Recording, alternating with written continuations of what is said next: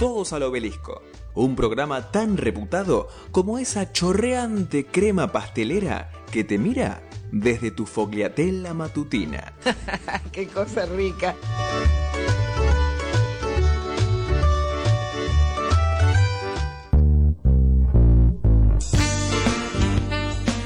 Bueno, volvemos al aire de Todos al Obelisco, acá esta vez para hablar un poco más en profundidad de un hecho que en realidad no mencionamos en la apertura, que bueno, el compañero Joaco nos va a poder contar mejor, hizo su nota en ámbito financiero acerca de este tema, una historia muy pero muy interesante que nos traes el día de hoy.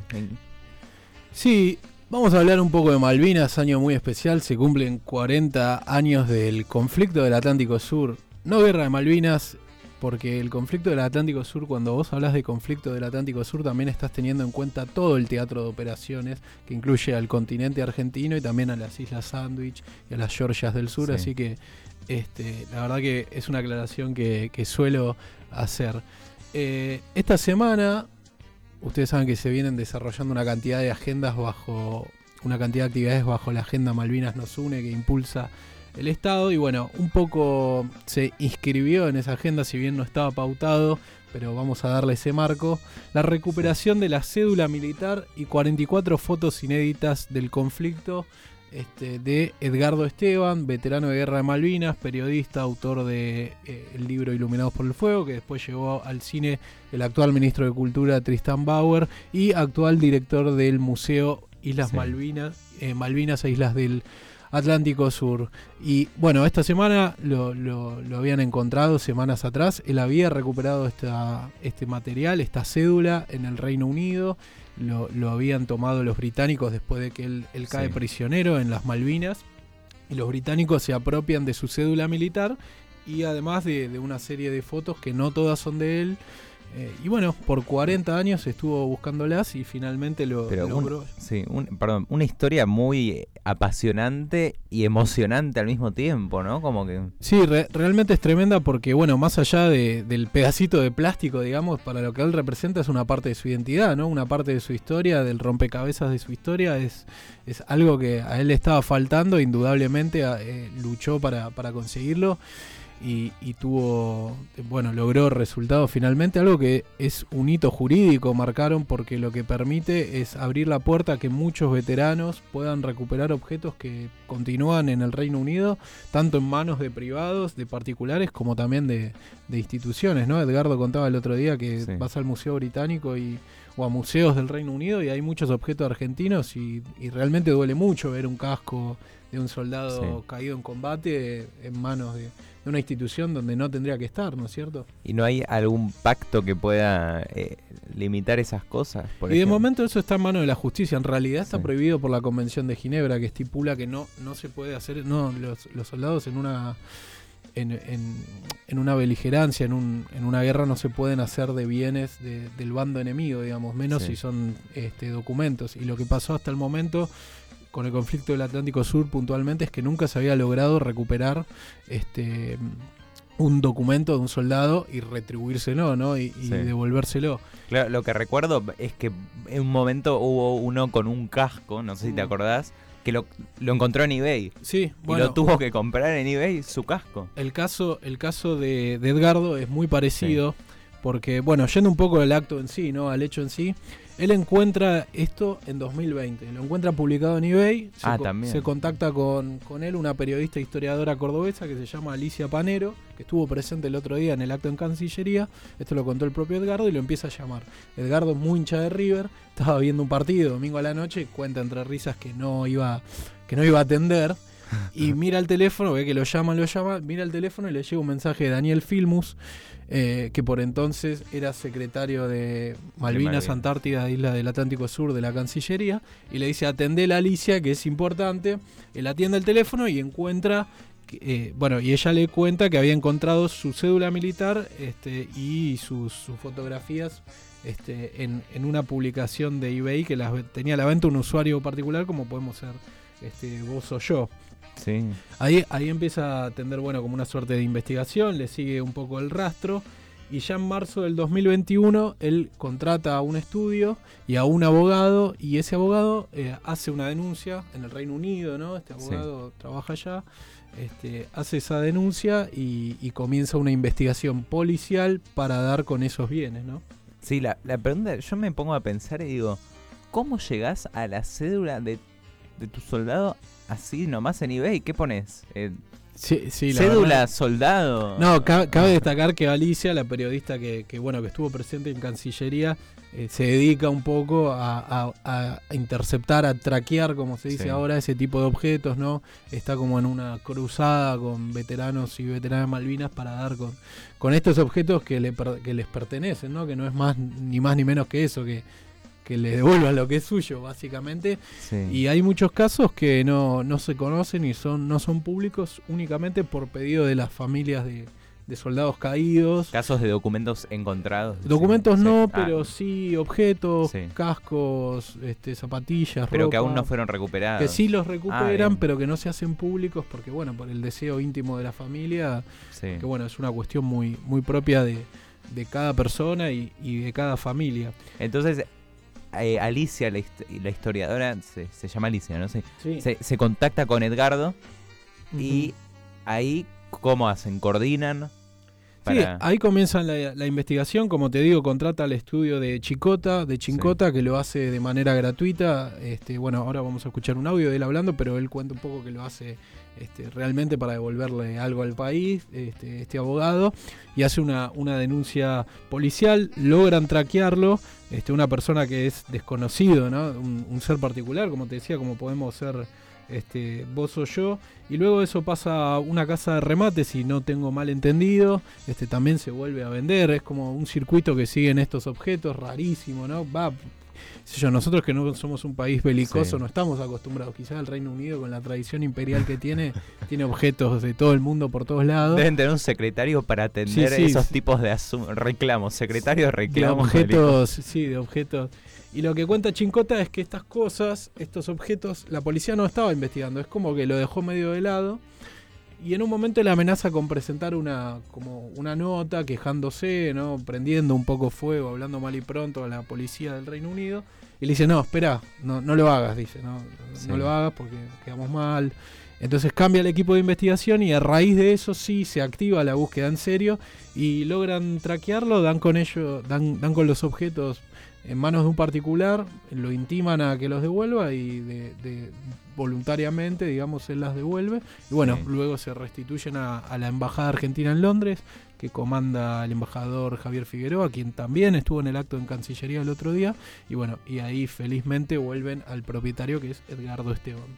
Increíble. Sí. No, sí, es, es espectacular cómo... Bueno, por suerte también me pongo a pensar que esta persona lo pudo dar sin eh, reclamar eh, dinero a cambio. Sí. Es- es- es- eso es algo bueno. Sí, hay que ver hasta qué punto también es voluntarismo y hasta Claro. qué po- porque si tenés al Scotland Yard tocándote la puerta, ¿no? Y, y yo la verdad no sé este hasta qué punto no fue la, la Claro, si lo presión. tenía en venta... eh, Sí, o no o no pudo, qué sé yo, me imagino que habrá alguna cuestión legal de por medio también que podía terminar mal el asunto para para este hombre, pero lo importante, como decía, es que Edgardo recuperó su cédula, él manifestó su intención de, de donarla al Museo Malvinas, dijo que ojalá la pueda tener por mucho tiempo, Sí. este, que pueda conducir el Museo Malvinas por mucho tiempo y a la vez anticipó que ahora se inicia la búsqueda de los propietarios de esas fotos, que ya ordenó al, al Departamento de Investigaciones del museo empezar a traquear quiénes son las personas que aparecen en la foto, ¿no? Eso es tremendo, ¿no? Fotos de soldados. Pero él tiene su cédula y dentro de la cédula aparecen más personas. Aparecen 44... No, de- la cédula es una cosa y él también encontraron 44 fotos, Ah. son pequeñas fotos tipo Polaroid, Sí. de soldados argentinos en Malvinas que... Ay, los quieren reconocer. no y quieren saber de por- si fueron caídos, entregársela a las familias o a ellos mismos. Y ahora, bueno, se inicia este, esa búsqueda. El acto este, bueno, si bien fue semanas atrás, cuando Edgardo comunicó que, que habían recuperado la cédula, que habían logrado traquearla, fue esta semana, el jueves pasado, en el Palacio San Martín, Sí. que se realizó el acto de restitución. Eh, bueno, fue presidido por Guillermo Carmona, que es secretario de Malvinas, Antártida, Isla del Atlántico Sur. Y en la mesa de oradores estuvo el ministro de Cultura, Tristán Bauer, Daniel Filmus, ministro de Ciencia, Tecnología e Innovación, y bueno, quien ocupaba el cargo de, de Carmona hasta Sí. el año pasado. Este, también estuvo bueno el abogado Federico Chincota, como decía, el embajador argentino del Reino Unido, Javier Figueroa, y la periodista Panero, obviamente cerró Edgardo. Y bueno, entre los invitados hubo algunos funcionarios más, como el viceministro de Justicia, Martín Mena, Sí. y bueno, la querida este, Tati Almeida, dirigente de Madres de Plaza de Mayo, Bien. línea fundadora. ¿Y vos tuviste la posibilidad de recoger algún testimonio? Estuve, estuve ahí en el, estuve cubriendo, bueno, yo suelo seguir la causa Malvinas para, para el diario, para ámbito, y estuve ahí en el Palacio San Martín, hermoso por cierto, ¿no? un lugar increíble de la ciudad de, de Buenos Aires, y dialogué con Chincota, ya lo conocía vía telefónica, porque cuando se dio la noticia de la restitución de los documentos, muy generosamente me atendió rápidamente desde Londres, y bueno, ahora estaba aquí, así que pudimos hablar con él y profundizar un poco esto que, comentábamos, así que si te parece lo escuchamos. Dale. Bueno, quería saber primero que nada qué sensación te genera estar acá coronando ¿no? esta, esta especie de gesta. Es un, un orgullo eh, para mí poder estar hoy acá eh, después de tanto trabajo. Eh, realmente es una gran satisfacción y poder devolverle un poco algo a mi país también, porque en definitiva es, eh, como se habló hoy, el derecho a la identidad eh, realmente genera una sensación de orgullo nacional que no me deja de, de, de generar sentimientos muy profundos. Hablaban de un hito jurídico antes durante el acto. ¿Crees que esto abre las puertas para resolver cuestiones similares? Bueno, eh, en- tengo entendido que este es el, en, ca- en los casos, los diversos casos de restitución, este es el primer documento y por eso hablamos de poder gener- tratar de generar, eh, un- que genere un precedente para nuevos casos similares. Eh, y sí, entiendo que además el ejercicio del proceso en un Estado de Derecho, como dije hoy, es el medio idóneo para defender los, el derecho a la identidad en este caso. Bueno, muchas gracias, Federico. A vos.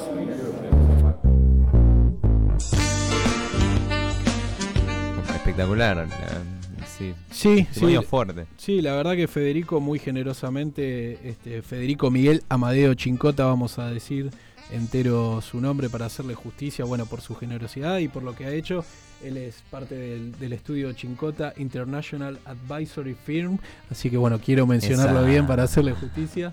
Este, y bueno, trabaja en Londres, es quien ha llevado a cabo esta investigación. Y medio que en el acto ya lo apuraron como para decir, miren que esto es solo el comienzo, ¿eh? ahora hay que ir por todos los bienes que, que están en el Reino Unido y como te decía, esto sienta un, un precedente. Por Eh, supuesto que ad honorem, ¿no? Ad honorem, sí, sí, sí, él lo hizo, como decía ahí en el audio, este, Sí. para, para, para devolverle algo al país, así que eso es lo interesante, ¿no? Que, que la causa Malvinas este, sea transversal a todos y todas y, y que sea una, una causa nacional, como, como debe ser dentro de todas las lecturas que hay sobre el conflicto y, y demás cuestiones 40 años después, ¿no? Porque ha pasado ya casi medio siglo eh, y bueno, y, la- y las islas siguen en manos de, del Reino Unido, una cosa vetusta, vieja, ¿no? Sí. Ya, eh, y bueno, hablando del Reino Unido, en esa, en esa misma ceremonia, en ese mismo acto, como te comentaba, estaba Javier Figueroa. Javier Figueroa fue consejero en la Embajada Argentina en Cuba mucho tiempo, eh, diplomático de carrera. Él conoció a Edgardo Esteban en el 2005 cuando bueno, salió la película, eh, se hizo un acto en La Habana, eh, no recuerdo ahora si era Feria del Libro o qué clase de festival era. Y, y él, bueno, Edgardo no pudo viajar Sí. y le, le- le dijeron a él si podía hablar de la causa Malvinas, lógicamente, eh, y él, bueno, fue y, y estuvo ahí, así que conoció a Edgardo Esteban previamente para interiorizarse en el libro y demás, entonces tiene una relación de amistad y ahora es el embajador argentino del Reino Unido, eh, así que si te parece vamos a escuchar su palabra porque él también fue una pieza clave este, mediante la diplomacia. Dale. Bueno, si bien ya te expresaste en el acto, quería saber un poco qué, qué sensaciones tenés de estar acá. Sos embajador en el Reino Unido, que no es un país cualquiera para la Argentina, y bueno, de haber participado de esta suerte de gesta, ¿no?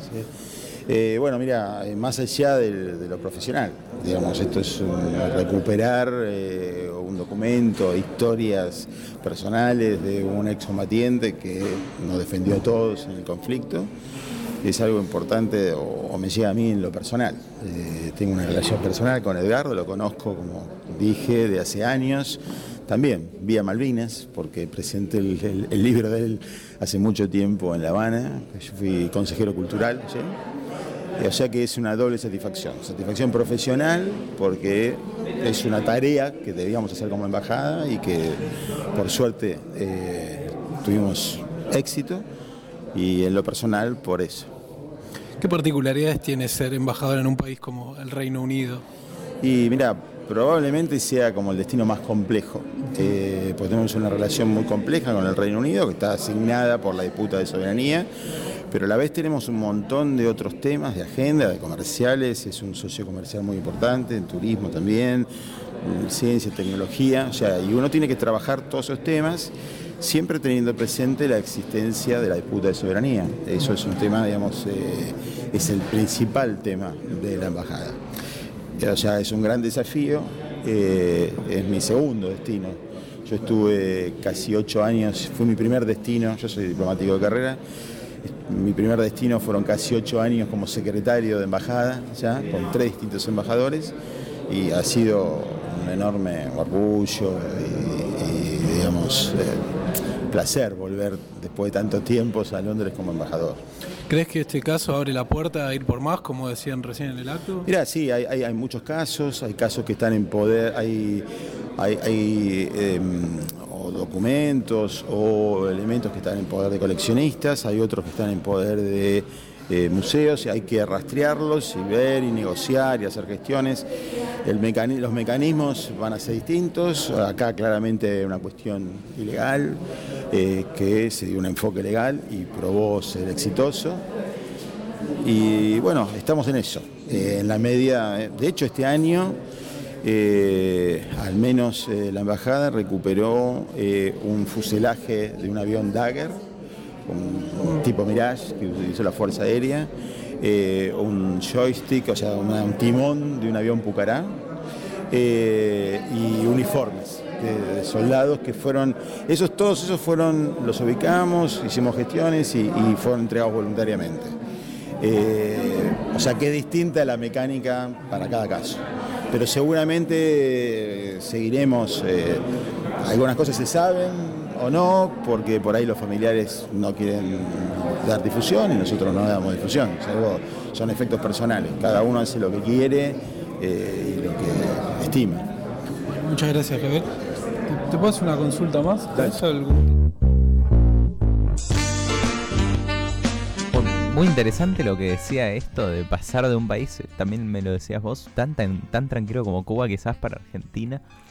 Sí, donde, Ah. bueno, este, quizás los cambios de signo político del gobierno argentino puedan traer más o, o menos acercamiento con Cuba, pero es un Sí. destino dentro de todo amigable para la Argentina y pasar de ahí al Reino Unido. Él igual ya había trabajado en la embajada en el Reino Unido, o sea, estaba al tanto y bueno, no en vano lo designan, pero él un poco lo que contaba acá en esta entrevista es como tiene que mantener o, o atraer inversiones o Sí. negociar cuestiones relacionadas al turismo y actividades económicas sin perder nunca el trasfondo del reclamo de soberanía por las Islas Malvinas y el Atlántico Sur, ¿no? Entonces es como este doble juego que sin duda requiere de una cintura diplomática muy, muy aceitada. Así que bueno, le agradecemos al embajador Figueroa por, por haber compartido estas palabras.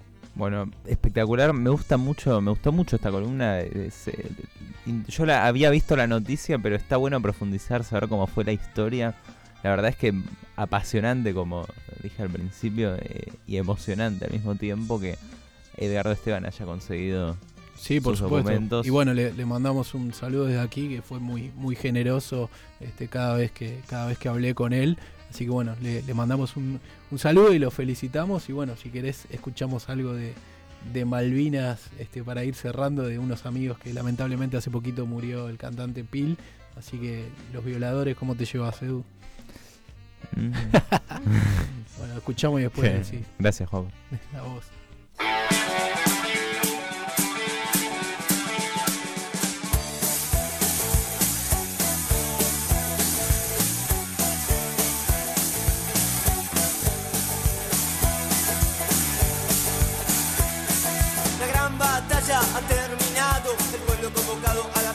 llegado, quiere saber cuál es la situación, pero este día al balcón nadie asomó.